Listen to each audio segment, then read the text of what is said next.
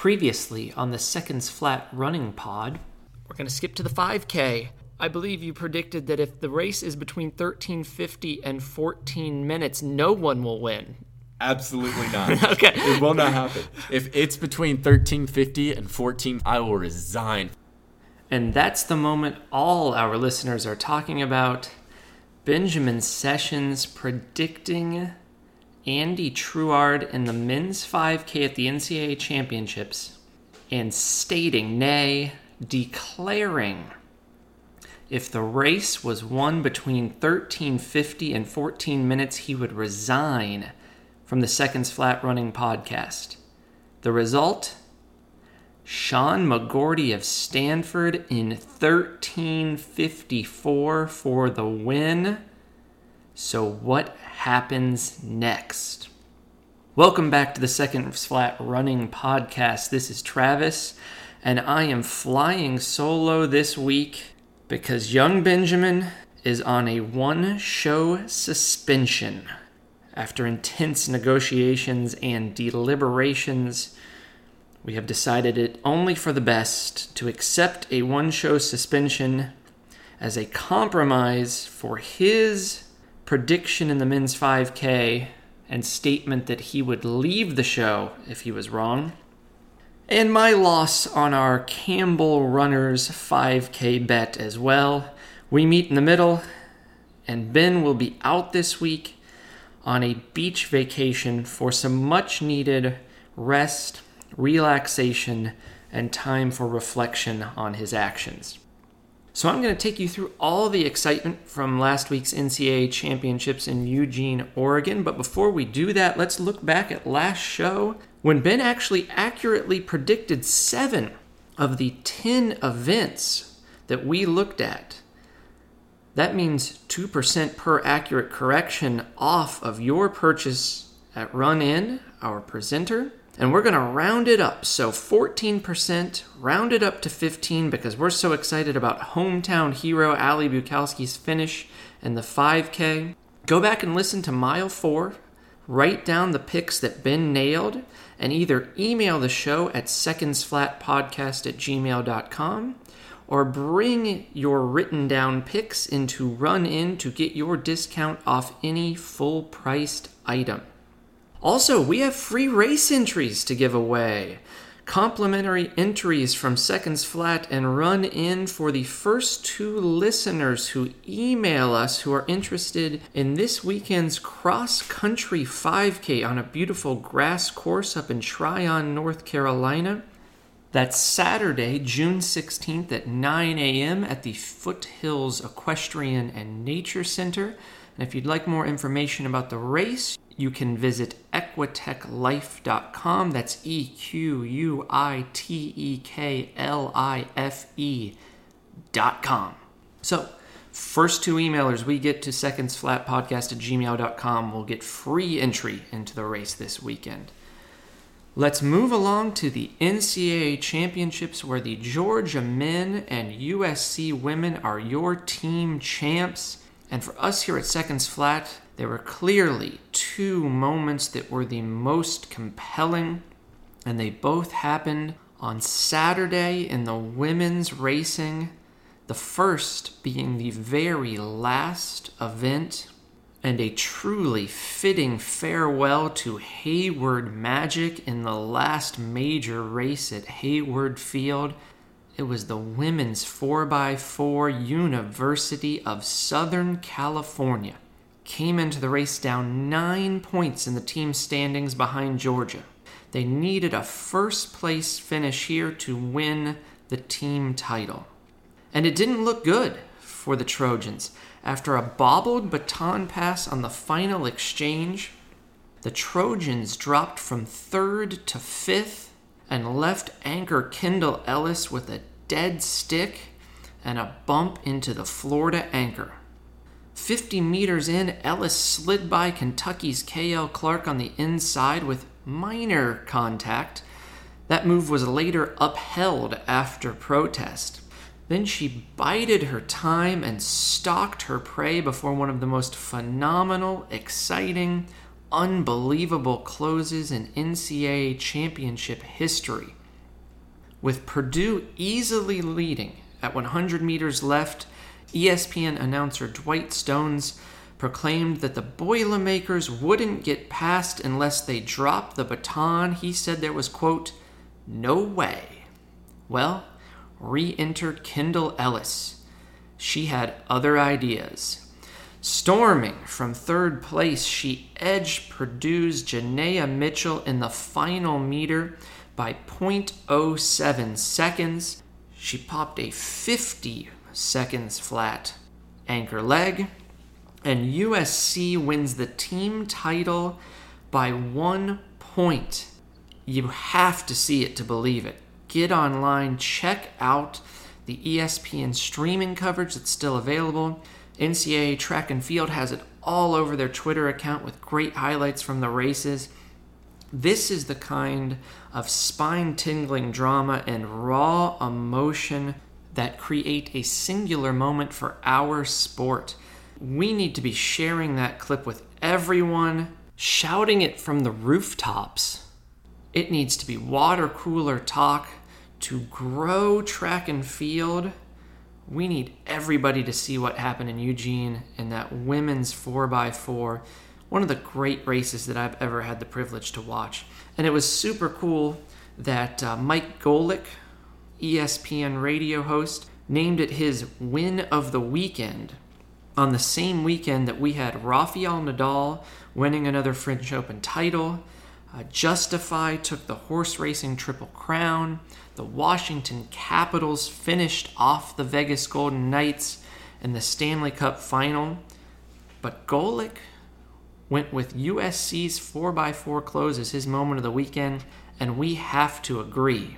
For an exceptional stride by stride account of that amazing USC 4x4 comeback, check out the LA Times article written by J. Brady McCollough titled Inside the USC Women's Track Team's Relay Miracle at the NCAA Championship.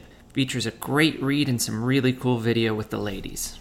Now, moment number two has to come from the women's 5,000 meters our girl Allie B storming from fifth place with 300 meters to go, all the way up into second, finishing as NCAA runner up.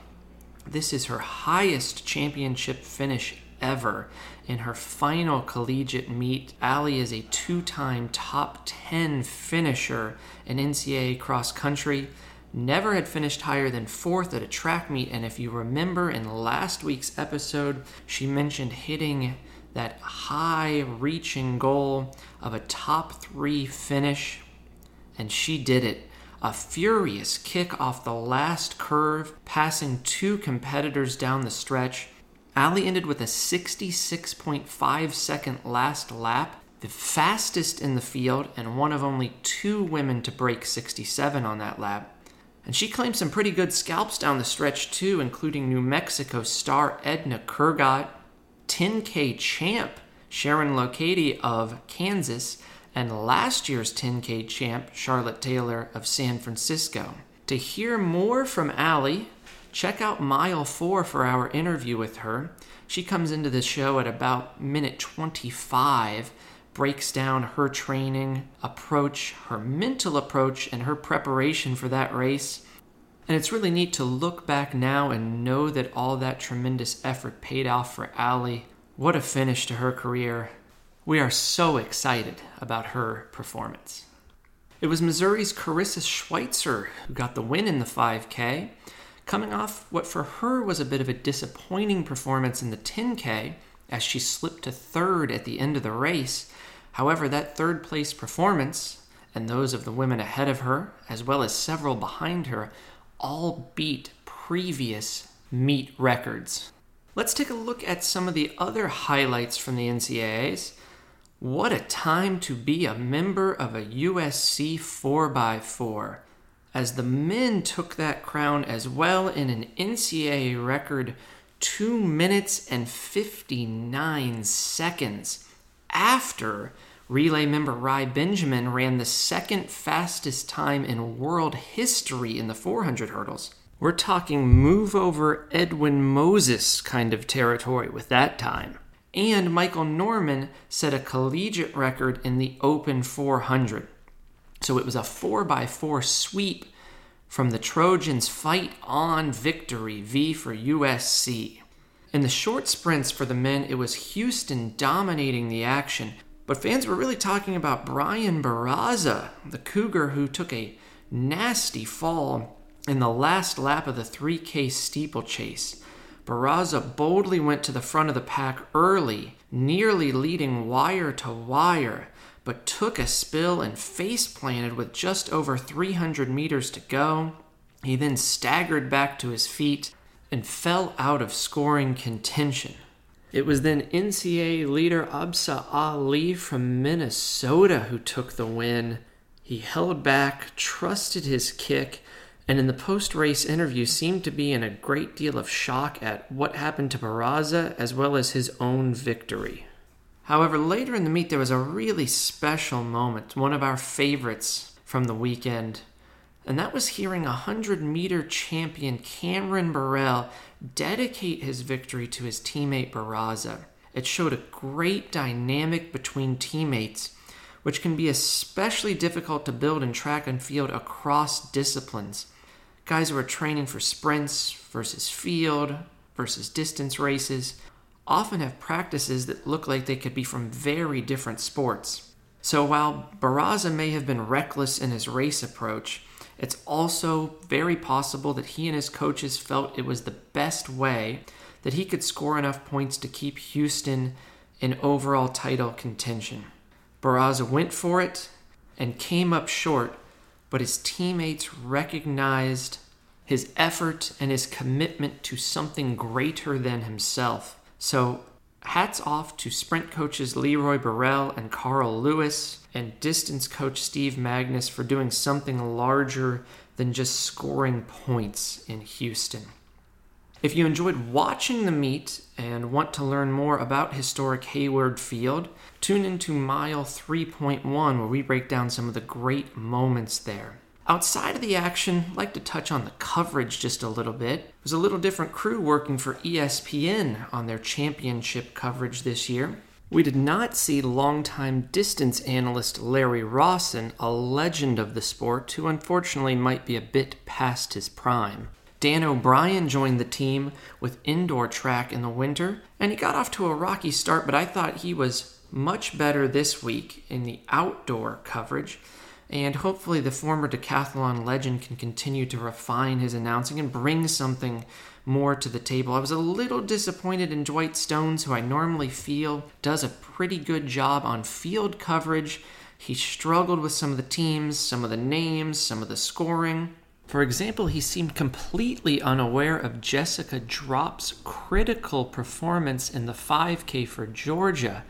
Her two points are what stretched the Georgia lead to nine going into the 4x4, and if she had finished one place higher, we would have ended in a national championship tie.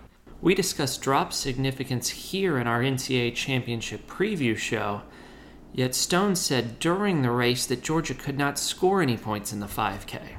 Moreover, he really struggled with our own Allie B, not really knowing who she was in the race and butchering her name on a couple occasions, and improving the coverage of track and field and road racing is going to be a big step in making our sport more popular and easier to watch on TV.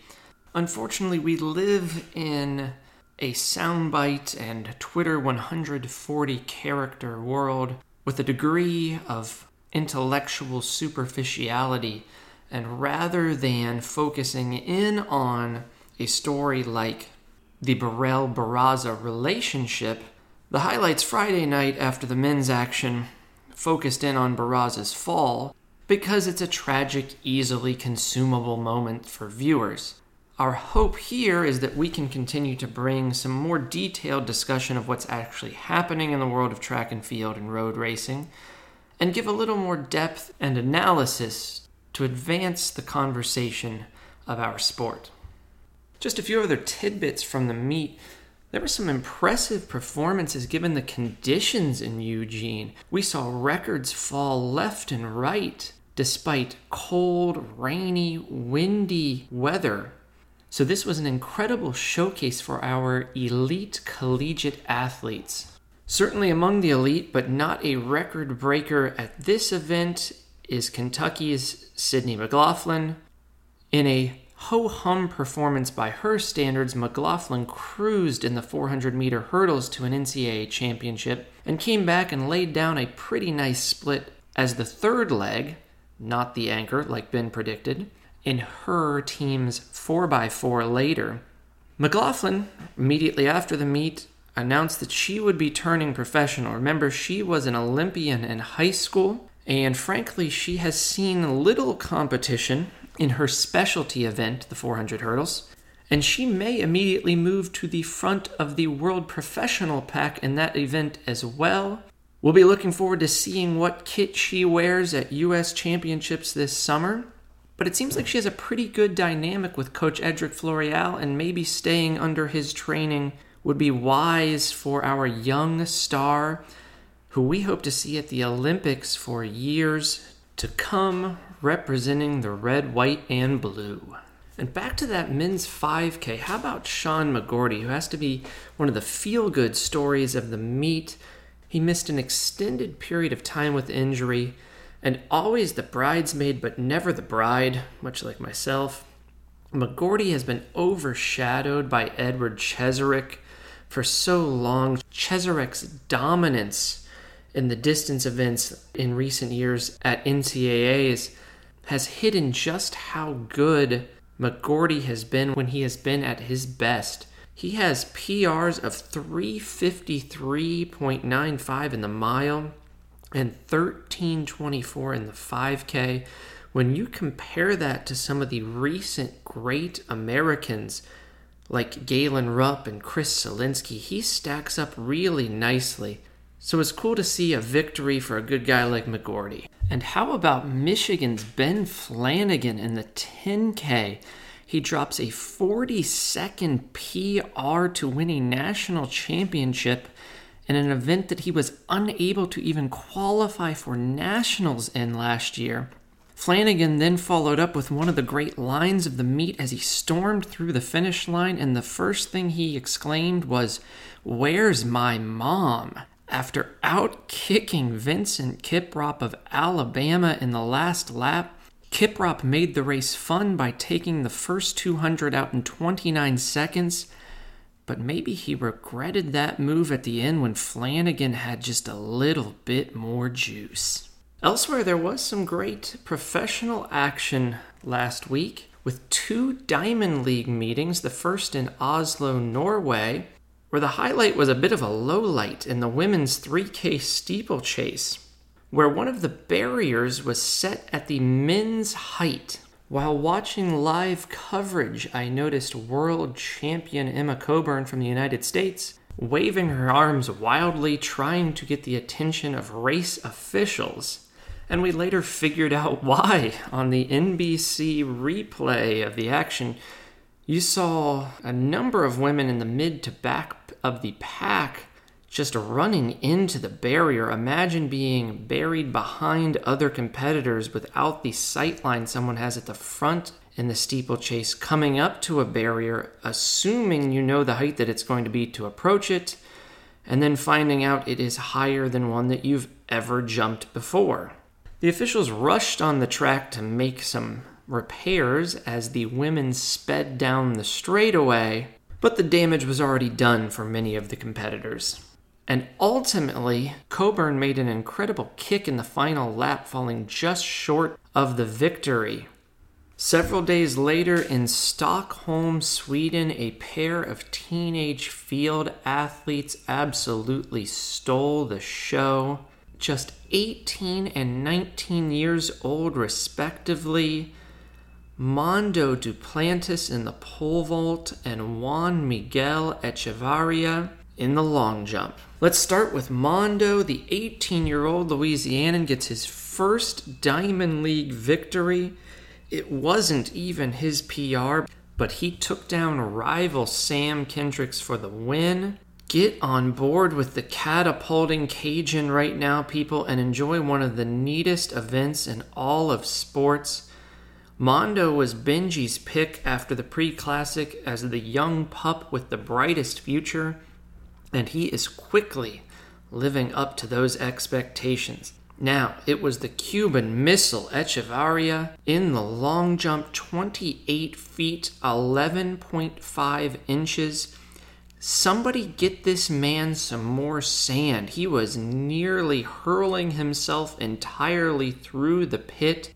Now, the jump was slightly wind aided, 0.1 miles per hour over the record eligible limit.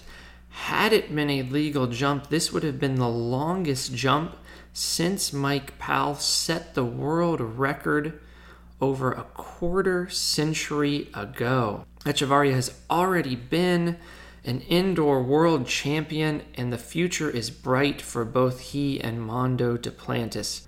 As an aside from Stockholm, the meet is held at the historic Stockholm Stadium, a relic from the 1912 Olympics and a fitting monument to the passion for track and field that exists in Scandinavia. Here in the United States, the stadium is perhaps most reminiscent of a smaller scale version of Franklin Field at the University of Pennsylvania, home to the Penn Relays. And I think we could have learned some valuable lessons about stadium preservation and modernization from Stockholm for application in Eugene as we prepare our shrine to the sport, Hayward Field, for the 2021 World Championship while retaining its most historic elements. That Stockholm Stadium at over 100 years old has seen scores of world records broken, and it's really a breathtaking monolith, maybe something we could have had here as well with appropriate renovation rather than destruction at Hayward. So that's going to be it for this week. Keeping it short and sweet, but we didn't want to leave you without a little wrap up of what happened at the NCAA championships. And we have exciting news coming from Seconds Flat Coaching. If you're looking for individually tailored training plans, motivation, technique, form, and strength ideas, we'll have all that and more get in touch with Seconds Flat because we are going to have some really exciting coaching programs coming. There will be more details on that to follow soon. On the next episode, our man Benji returns from exile. The dynamic duo is back in action. And we're excited. We're going to discuss our summer reading list recommendations. These are our favorite running books that are about more than just running. And remember to email us, secondsflatpodcast at gmail.com, for a free race entry at Tryon, North Carolina's 5K this weekend. And if you would like to get that discount with the race predictions that Ben hit on the head last week, as always, if you like what you hear, please subscribe, rate, and review. We appreciate your support. And we will see you next time on the Seconds Flat Running Podcast. Have a great week.